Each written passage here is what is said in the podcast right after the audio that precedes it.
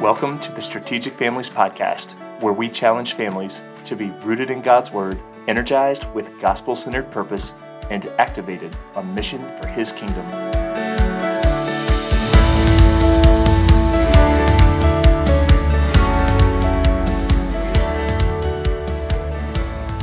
Hello, everyone, and welcome to another episode of the Strategic Families Podcast. Today is installment number four in our series on bringing intention and purpose into the Advent season, and this will be our last episode before Christmas. And good news again, my wife Katie is back on the podcast today to share about an idea that we've been talking about in our family this year, and that is giving a birthday present to Jesus.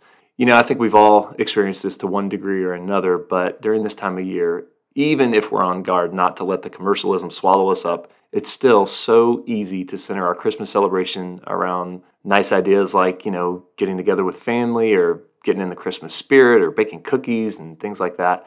And, you know, obviously there's nothing wrong with that stuff. But if we're honest, sometimes we get so wrapped up in it that we forget this really, really important truth. This is Jesus' birthday. This is the day when we celebrate the absolutely breathtaking truth that God became flesh and made his dwelling among us in the person of the Lord Jesus Christ. Stop for a second and take that in. The Word, the Lord Jesus Christ, became flesh and made his dwelling among us. Even as Christians, we could go through an entire Christmas season or a lifetime and not properly savor that amazing truth. A few years back, I heard a sermon by Pastor Tim Keller where he talked about visiting a family that lived right beside some train tracks. And he was sitting in their living room, and all of a sudden, this really loud train went by, and it startled him. And he said to the family, he said, How do you live with that? And they said, Live with what? And they had become so used to this incredibly loud sound that they didn't even notice it anymore. And Pastor Keller used that as an illustration to show what can happen to those of us in Christ who have heard the Christmas story year after year. It can become so familiar to us that we don't even recognize how amazing and profound it is. What a great challenge for all of us to think about this Christmas. Have we allowed the beauty and the glory and the astounding nature of the Christmas story to become lost on us? What about our children? Are they really grasping the magnitude of the celebration? Christmas is not just a cute story about a baby in a manger. Of course, it is that, but it's so much more. Christmas is about God seeing our need for a Savior and entering Himself into our darkness to rescue us from the world, the flesh, and the devil. Christmas is the story of the beginning of His rescue mission for us. That is just so awesome if you stop to think about it. And while we rightly dwell in the beauty of God in the form of a baby in a manger, we should always let that baby remind us of the Savior on the cross. There's this great Bebo Norman song on our Christmas playlist called Baby Born to Die. And you know, that's a sobering thought, but it is so true. He came not just to be born, but to die so he could rescue me and you. How amazing is that? So, for today's episode, we're going to step away from some of the Christmas craziness, which, full disclosure, we've been participating in as well as a family. Today, we're really going to try to reflect and search the scriptures as we get closer to Christmas. We want to explore how families can rightly center our celebration of Christmas on the Lord Jesus Christ. This is his birthday. So, what do we do for others on their birthdays? We plan a celebration, we give gifts that honor the one we're celebrating, right? And if we're doing it well, we don't just look around for something we can give up, like an old used toy or something. We want to give the person what they want. For example, this Christmas, I was thinking of giving my wife a miter saw because I think that's something she would love. No, just kidding. But seriously, we want to give the other person something we know that would please them or honor them. And it's no different with Jesus. So the question is this what does Jesus want? And how can we know what he wants? Well, that's pretty simple. We read his word where he tells us.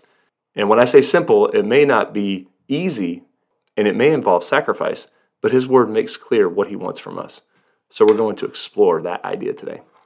Yeah, I'm really excited to dive into this because it's something that our family really needs as well. It's a growth area for us. I feel like each year we talk about this and maybe increase it a little bit, but it's something that we could certainly dive deeper in. And I would bet probably every family could always dive a little bit deeper into this. So um, we wanted to first, just to Graham's point of wanting to know what does Jesus actually want, we thought we would spend a good bit of time in scripture today and just kind of reading some different passages that talk to this and then trying to extrapolate out a few practical ways that we might do this just to get wheels turning and ideas going and there are obviously so many different directions you could go with this. So, the first one that came to mind for me was um, in Micah 6 because it actually asks the question, What does the Lord require of us? And so, backing up to verse 6, it says, With what shall I come before the Lord and bow down before the exalted God? Shall I come before him with burnt offerings, with calves a year old?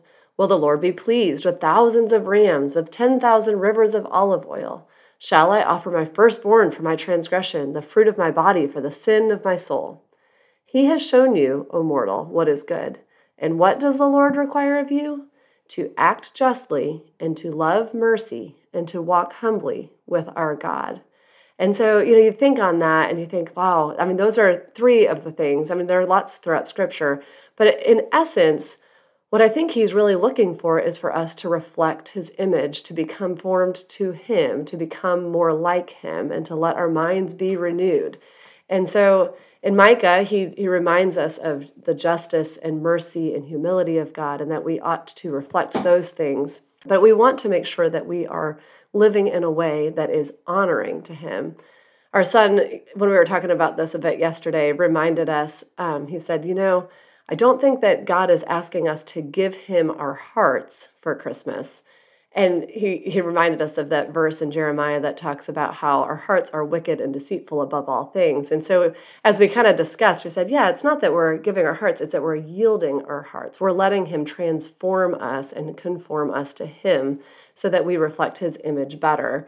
And so, you know, that brought to mind Psalm 51, where David is just, you know, praying to the Lord and he's confessing, but he's trying to be made right and clean and pure before the Lord.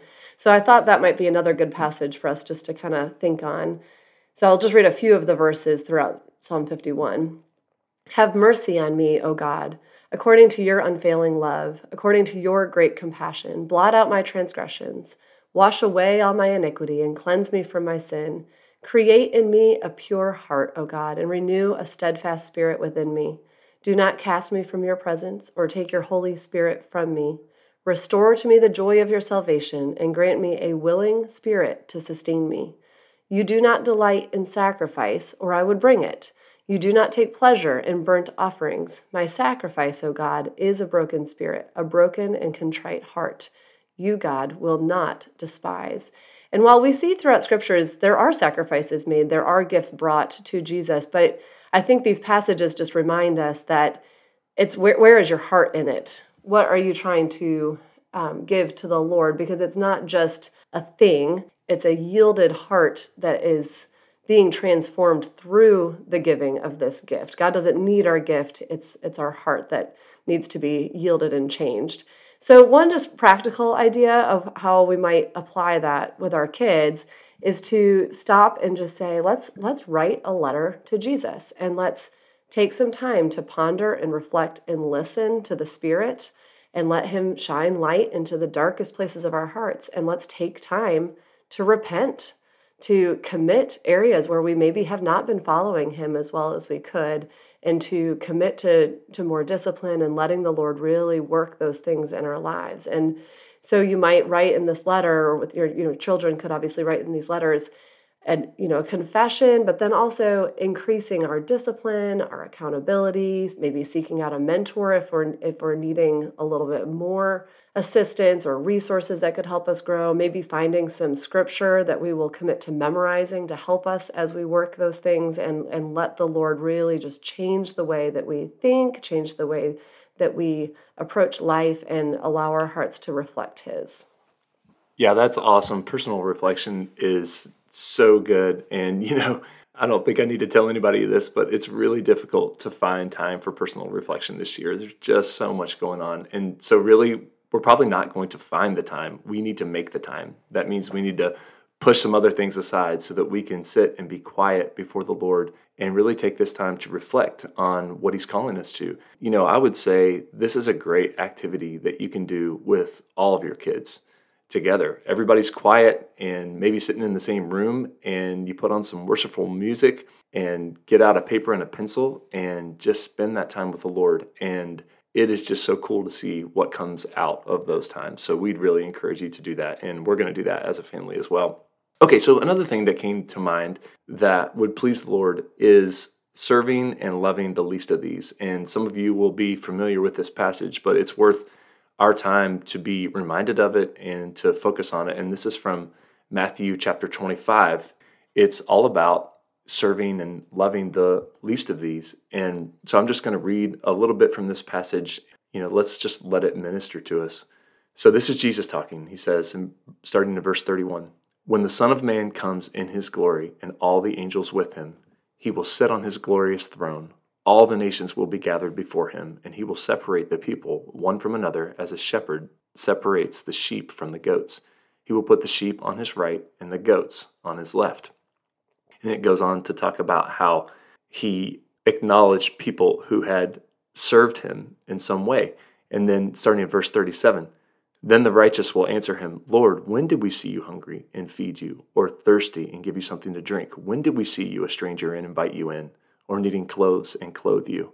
When did we see you sick or in prison and go to visit you? The king will reply, Truly I tell you, whatever you did for one of the least of these brothers and sisters of mine, you did for me.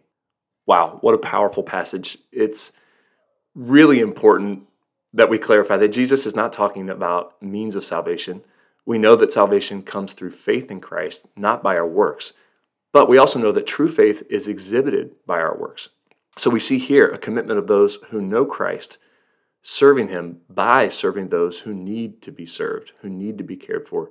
Jesus is obviously honored by this. So the question for us this Christmas is how can we honor our Lord by serving the least of these? each Christmas, one of the coolest things that we have the privilege of doing, and I'm sure some of you guys are familiar with this concept, this idea of getting a catalog from an organization like Compassion International or Samaritan's Purse. And I'm sure there are other organizations that do this. Those are two that we know of. Uh, and as an aside, those are fantastic ministries. But what they do, they send out these catalogs, they come in and they provide you with ways to provide for the needs of others in different parts of the world. And it could be things like buying chickens or goats or water filters, um, even things like opportunities for education uh, and you know money caring for a newborn, things like that. And you know, I've got one here, and it's got things like small business startup and recovery, education and training, textbooks, computers, baking classes, life saving surgery, hygiene kit, dental kit, mosquito net. There are so many awesome ideas in here and i just absolutely love this. It honestly kind of makes me cry just thinking about it and i cry easily so maybe that's not saying a lot. But seriously how amazing is this that we have an opportunity to provide such basic things for people some of these things are out of the ordinary you know like cows and things like that but some of them are things that we just take for granted i mean think of a computer mm-hmm. and a textbook i mean we have those things all over the place in our country and yet there are people all over the world who don't, and we have an opportunity to provide for them. So Matthew 25 comes to mind when I think of this way of giving. And let's remember this scripture from 1 John 3 17 to 18. And what a challenge for us this is. It says this If anyone has material possessions and sees a brother or sister in need but has no pity on them, how can the love of God be in that person? Dear children, let us not love with words or speech, but with actions and in truth. Friends, I think most of us can say that we have material possessions. And here's a ministry showing us needs all over the world. This is an awesome opportunity to love with actions.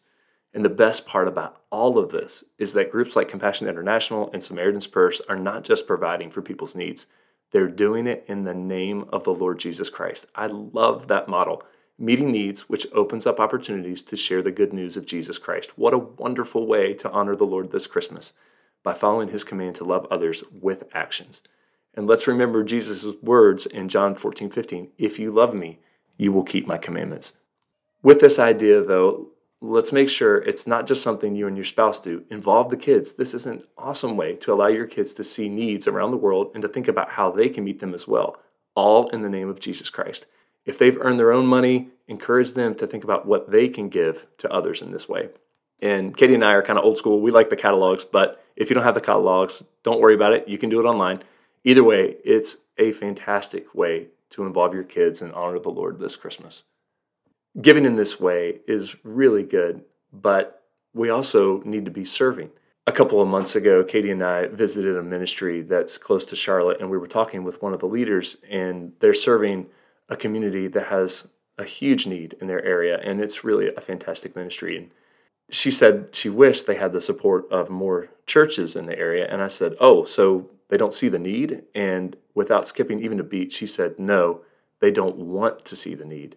Wow, that just hit me like a ton of bricks. And she went on to talk about how it's so much easier for us in the body of Christ to just give money to something far away and not have to be there on the ground involved in the ministry. You know, that's pretty convicting. And it's definitely something for us to wrestle with as we think about serving people who are less fortunate than we are. There are needs all around us geographically in our communities. There are so many needs, no matter where you live. And getting involved may involve us interacting with people that we don't normally see. But think about what Jesus did. He hung out with the marginalized and he loved them. Especially with kids, it's so important for them to be serving with their hands so they can really see the need and not just in a catalog. Yes, it will be uncomfortable at times, but God doesn't call us to a life of comfort. He calls us to a life of godliness and service and sacrifice. And when we follow his example, he is honored. What a fantastic gift that would be for him to be like him in serving others in great need in the communities around us. Yeah, I really liked. Amy mentioned this on the podcast she was on a couple weeks ago, but just the idea of really finding tangible ways for kids to participate as well. And she was talking about the candy caning and that kind of thing. But I do think Graham's right here that we do want to find ways we can serve in any way we can. And it, it can be really challenging. We find this to be a little bit of a trick to find places where, especially young kids, can serve as well, but worth pursuing. So, uh, another thing that kind of struck me was thinking about what are the talents and skills and also the spiritual gifts that God has given to each person in your family. I think sometimes we're a little better at this figuring it out for us as parents, but I want to encourage us as families this Christmas to really be thinking about that with our kids. And a lot of times these things surface pretty early. Not always, and sometimes it takes a little while to really identify them, but it's important whatever we see in our kids that we really help draw that out and help them find ways to use those talents and skills and gifts to help others and to love Jesus better. So, I was thinking about the, the parable in Matthew 25 and how the master was about to go away and he gave five talents to one servant and two to another and one to the last. And he comes back, and you probably recall this, but the servants that had five talents and two talents had each invested them and they doubled their investments. And then he turns to the last servant and he says, Oh, I just buried it. I was afraid. I didn't know what to do. And so here it is. And you know, the master was obviously very angry that he hadn't used the talent he'd been given, and he even took it away and gave it to the one who now had 10. And as I reflect on this parable, I'm challenged to remember that not only do Graham and I need to be sure we are using the talents and skills God has given us for His glory, and we really do need to stop and ponder. I think this is a great time to step back and think about this. Are we using those well and as much as we can, or should we be stepping up in that too? But we also want to find ways with our children. This is part of the discipleship of them as they grow into more mature believers is to help them see those things and see how they can serve others and seek out opportunities to use their skills and talents for God. So let's be thinking and talking with our children over these next couple of weeks and help them identify those things, help them see those things. I love in Psalm 96 um, at the very beginning, he says, Oh, sing to the Lord a new song. Sing to the Lord, all the earth. Sing to the Lord, bless his name. Tell of his salvation from day to day. Declare his glory among the nations, his marvelous works among all the peoples. For great is the Lord and greatly to be praised. He is to be praised above all gods. And as I was thinking about that, you know, David obviously has this gift of music and song, but each each person has skills and talents that they can use. And I was thinking, especially along the lines of arts and music and that kind of thing, if your child is good at art or is good at calligraphy or music or writing stories or poetry, or maybe they're into performing arts or baking, how could they use those to create something, like a tangible thing, this Christmas to worship God, to thank Him for His work in their lives, to recognize who he is and the attributes that they really appreciate about him? Could they write a poem about how God has been at work in their lives? Or could they write a song? Or could they make really cool artwork around a verse that has really uh, meant a lot to their hearts this year? So I just think that this is a really good practical possibility where they could take this and create a new song, so to speak, that would worship the Lord and be a great gift for Jesus this Christmas. So besides the, you know, just kind of skills and talents, the other thing that scripture is really clear about is that God has given us spiritual gifts, and these are really specific things. Um, as far as talking with kids about it, I really like to start with Romans 12. I think it's a great passage for helping them understand the concept of being a living sacrifice, conforming their hearts to the Lord's, and then it gives some really specific things that kids can do. So I'll read a little bit of this right now. At the beginning, it says, Therefore, I urge you, brothers and sisters, in view of God's mercy, to offer your bodies as a living sacrifice, holy and pleasing to God. This is your true and proper worship. Do not conform to the pattern of this world, but be transformed by the renewing of your mind. Then you will be able to test and approve what God's will is, his good, pleasing, and perfect will. And it goes on later to say, For just as each of us has one body with many members, and these members do not all have the same function, so in Christ, we, though many, form one body, and each member belongs to all the others. We have different gifts according to the grace given to each of us. If your gift is prophesying, then prophesy in accordance with your faith. If it is serving, then serve. If it is teaching, then teach. If it is to encourage, then give encouragement. If it is giving, then give generously. If it is to lead, do it diligently. If it is to show mercy, do it cheerfully. Love must be sincere. Hate what is evil, cling to what is good. Be devoted to one another in love. Honor one another above yourselves. Never be lacking in zeal, but keep your spiritual fervor, serving the Lord. Be joyful in hope, patient in affliction, faithful in prayer. Share with the Lord's people who are in need. Practice hospitality. And in there are so many spiritual gifts that you know you might be able to draw out with your children. And obviously there are other passages and First Corinthians and other places that you can draw from to help your kid see what maybe their gifts are. But as you see them practicing those things, if you see a spirit of generosity or you see a spirit of mercy or you recognize that they really have a gear towards being hospitable, draw those things out and provide opportunities for them to really use those things for the Lord. So it's really important that we help them see that and also evaluate that with ourselves and recognize what our own spiritual gifts are and really model that for our kids. Show them that, hey, this is mine and this is how I'm going to try to use that to really honor the Lord and serve others in the church. So, a practical idea in terms of a gift for Jesus would be to help your kids identify those and brainstorm that, and then maybe write down what is a way that you can bless others well using this gift this year. What is something specific that you might do in this next year? And write that down and wrap it up. And that's, you know, that's a gift, something that you can commit to, to using this gift better throughout the year. Um, so, just last little thought here. I was um, reading in a devotion this week by John Piper. It was an Advent devotion. In to the, it's called Joy to the World, and he made an excellent point that the reason we give is not because God needs anything, but because the process and sacrifice of time and resources helps remind us that those things we are giving up are of less value to us than Christ, and with the expectation that our desire for Christ will intensify as we give, similar to the way that fasting accomplishes this. The gifts of the Magi were not given to Jesus because he needed them, but it was a statement of recognition that those treasures were of less value. They were laying them down to have a more satisfying relationship with Jesus.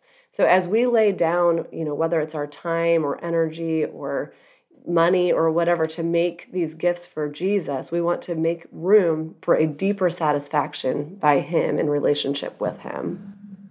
Yeah, that is just awesome. And another way to think about this is the ways in which God has provided examples in the scriptures of people who gave things to God that honored Him. And I think we see this in the wise men bringing their treasures to Jesus. And I wanted to share a little more from that devotion because it's so powerful.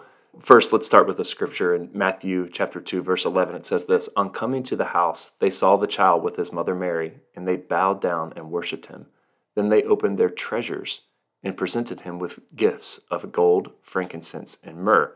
And we've all heard this so many times, but I love that these were their treasures. But he's worth it, isn't he? Think of what he has done for us. we owe him nothing less than our treasures. That's going to be different from person to person. It might be money, it might be time, it might be comfort, so many things it could be. As we think about what we can give Jesus this Christmas, we need to realize it's probably going to cost us something. It definitely cost the wise men something. And John Piper, in that same devotion, he says this that, you know, when we give gifts like this to Jesus, it's like we're saying, by giving to you what you do not need and what I might enjoy, I am saying more earnestly and more authentically, you are my treasure, not these things. Wow, how powerful is that? That is just so awesome. So, uh, you know, another place that we see this in the scriptures is the woman with the alabaster jar who poured it on Jesus' head. And Jesus was honored by that, and it was costly, so much so that, that the disciples said, Hey, we could have sold this and given the money to the poor, but Jesus was honored by it because it pointed to something greater that he would die for our sins. And it really cost her something, but it honored him. I just think that's so cool. So, another place that we see this in the scriptures of people giving gifts to the Lord is from Luke chapter 19 with the story of Zacchaeus. And some of you, many of you probably know this story. Zacchaeus is in the tree looking for Jesus, and Jesus sees him and calls him by name and spends time with him. And then it says this in verses 8 through 10 But Zacchaeus stood up and said to the Lord, Look, Lord, here and now I give half of my possessions to the poor, and if I have cheated anybody out of anything, I will pay back four times the amount. Jesus said to him, Today salvation has come to this house, because this man too is a son of Abraham. For the Son of Man came to seek and to save the lost. So here what we see is after Zacchaeus spends time with Jesus, you know, think about the massive change that happened in his life and how Jesus responded. Zacchaeus clearly allowed Jesus to change his heart, and we see immediately how he's committed to making things right with others. So, all right, let's talk about our own lives. Are there areas in our lives that resemble what Zacchaeus was struggling with? Where do we need to allow the Lord to change us and redirect our hearts so that we're in a right relationship with both Him and with others? I would encourage us all, me included, to seek the Lord on this. And if the Lord reveals something to that, like you or me, what an awesome gift that would be to allow our hearts to be changed by Him and to get into a right relationship with others. How cool would that be? So another area where we see this that I think is just amazing is in 2 Kings chapters 22 and 23 with King Josiah. And I'd encourage you to go and read that. It's kind of long, so we're just going to summarize and quote a little bit here. But from 2 Kings 22, verse 11, it says this. And so, just to give a little context, um, you might recall that the book of the law had been lost, and one of the king's men finds it and brings it to Josiah. And the book is read to him. And this is what it says in verse 11 When the king heard the words of the book of the law, he tore his robes. And then later it goes on to say, just how Josiah responded to it. This is chapter 23, verse 1. Then the king called together all the elders of Judah and Jerusalem. He went up to the temple of the Lord with the people of Judah, the inhabitants of Jerusalem, the priests and the prophets, all the people from the least to the greatest. He read in their hearing all the words of the book of the covenant, which had been found in the temple of the Lord. The king stood by the pillar and renewed the covenant in the presence of the Lord to follow the Lord and keep his commands, statutes, and decrees with all his heart and all his soul, thus confirming the words of the covenant written in this book. Then all the people pledged themselves to the covenant. And then later we go on to read that Josiah was just ruthless in getting rid of the idol worship and these altars and so many things in the land that dishonored the Lord. I mean, he was fierce, and I love his fierceness. And his fierceness came because he realized after the book of the law was read, he realized that he and his people had not been following the Lord. And it's just an example of amazing leadership to bring his people back into a covenant with the Lord. What a gift to the Lord that is. So, the question for us might be where do we need God's word to deal with us? Years ago, I remember hearing a sermon on the radio, and this preacher said, Sometimes you hear people say, you know, when I read the word, I've, you know, I've got a problem with God's word. And then he said, you know, they read it and they realize the more they read it that God's word has a problem with them. you know, God's word has a problem with the way we live sometimes, right? And I thought that was funny, but really so important. And I think that's what Josiah realized that God's word had a problem with Josiah and the people. And how did he respond? Well, he took immediate action to bring his people into a right relationship with the Lord. What a gift to the Lord that would be this Christmas. You know, for those who are in the Word already, great. But the question is, are we letting His Word do its work in us? We need to be not only hearers, but doers, right? Are we taking action like Josiah to ruthlessly root out the things that don't honor Him? For those who aren't in the Word, what a great time to start. What a gift to Him that would be. You know, we say we want God to speak to us, and the good news is He already has. We have His Word. What a gift it would be to Him to listen to Him and obey Him like Josiah did. Yeah, I love that. It's a good reminder that Jesus came with a message of repentance. That's over and over and over throughout the Gospels. And so I do think that a big piece of whatever we give probably needs to involve some repentance in the first part is just confessing and recognizing those things and really turning back to Christ. Um, so and now that we've kind of talked about lots of different gifts so to speak you know that's not the only way that we celebrate someone's birthday when you kind of think about how are you celebrating birthdays in the rest of your family.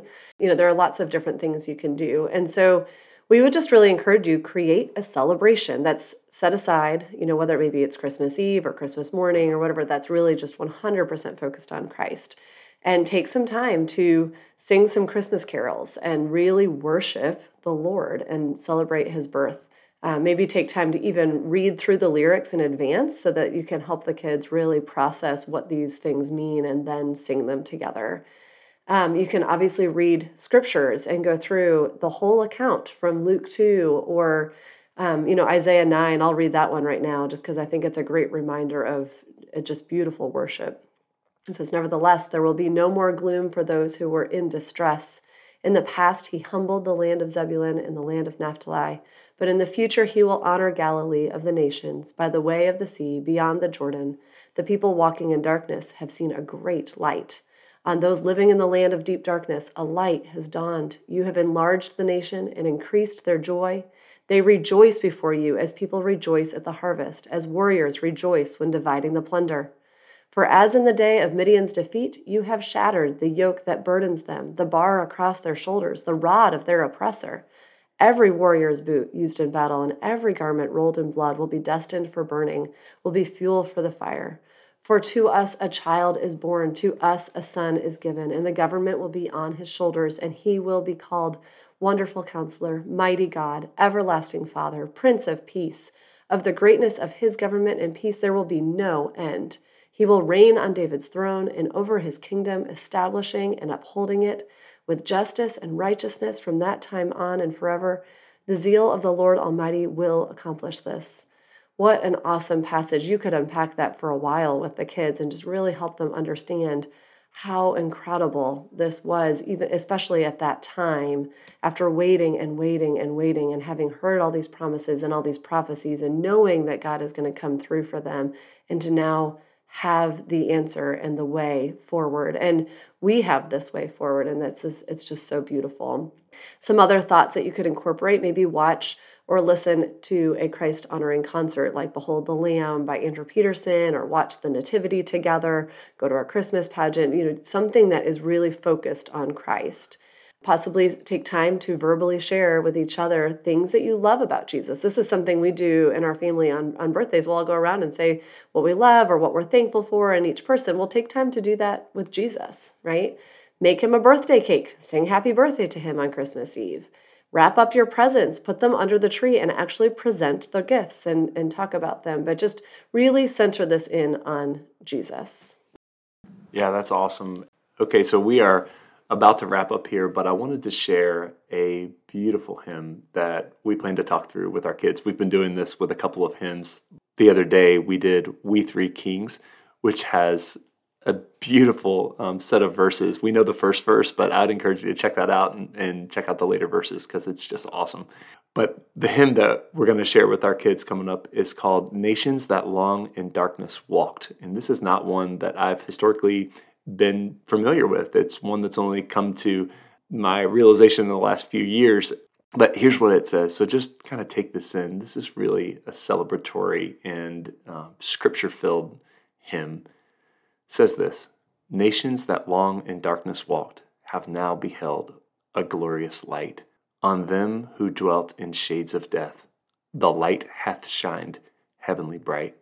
For lo, the Virgin's child is born, to us the Son of God is given. Upon his shoulders shall be laid the government of earth and heaven. His name is called Wonderful, the Counselor, the Mighty God, Eternal Father, Prince of Peace, peace dearly purchased with his blood. His government shall know no bounds, but far and wide o'er all extend, and happy peace, the glorious fruits of his just reign, shall know no end. O'er David's kingdom on his throne, to rule and establish it secure, with judgment clear and justice right, his reign forever shall endure. Wow, that is so beautiful. And if you want an awesome version of this song, check out the Christmas album by Andy Gullahorn and Jill Phillips. I mean, really, that whole album is so good. But again, take hymns like this and just read them as poetry to your kids. That would be our encouragement. Sometimes we get so familiar with these Christmas hymns that we treat them like cute Christmas songs, but these are opportunities to worship our Lord. And remember, these are just some ideas. These are things that, as we've processed with our family, that we've thought up, and hopefully they will stimulate others in you. And we would love to hear any that you have because our heart is for this to be a community all growing together. And so, if you have some that you've been doing for years or some new ideas, we would love to hear those if you would share them. But our encouragement is just pick one. You don't have to do a lot. And same for your kids. You know, pick one thing as they, you know, you might brainstorm together, but help them find one that they could do and that is doable and that they would really pour themselves into because it's about our hearts before the Lord.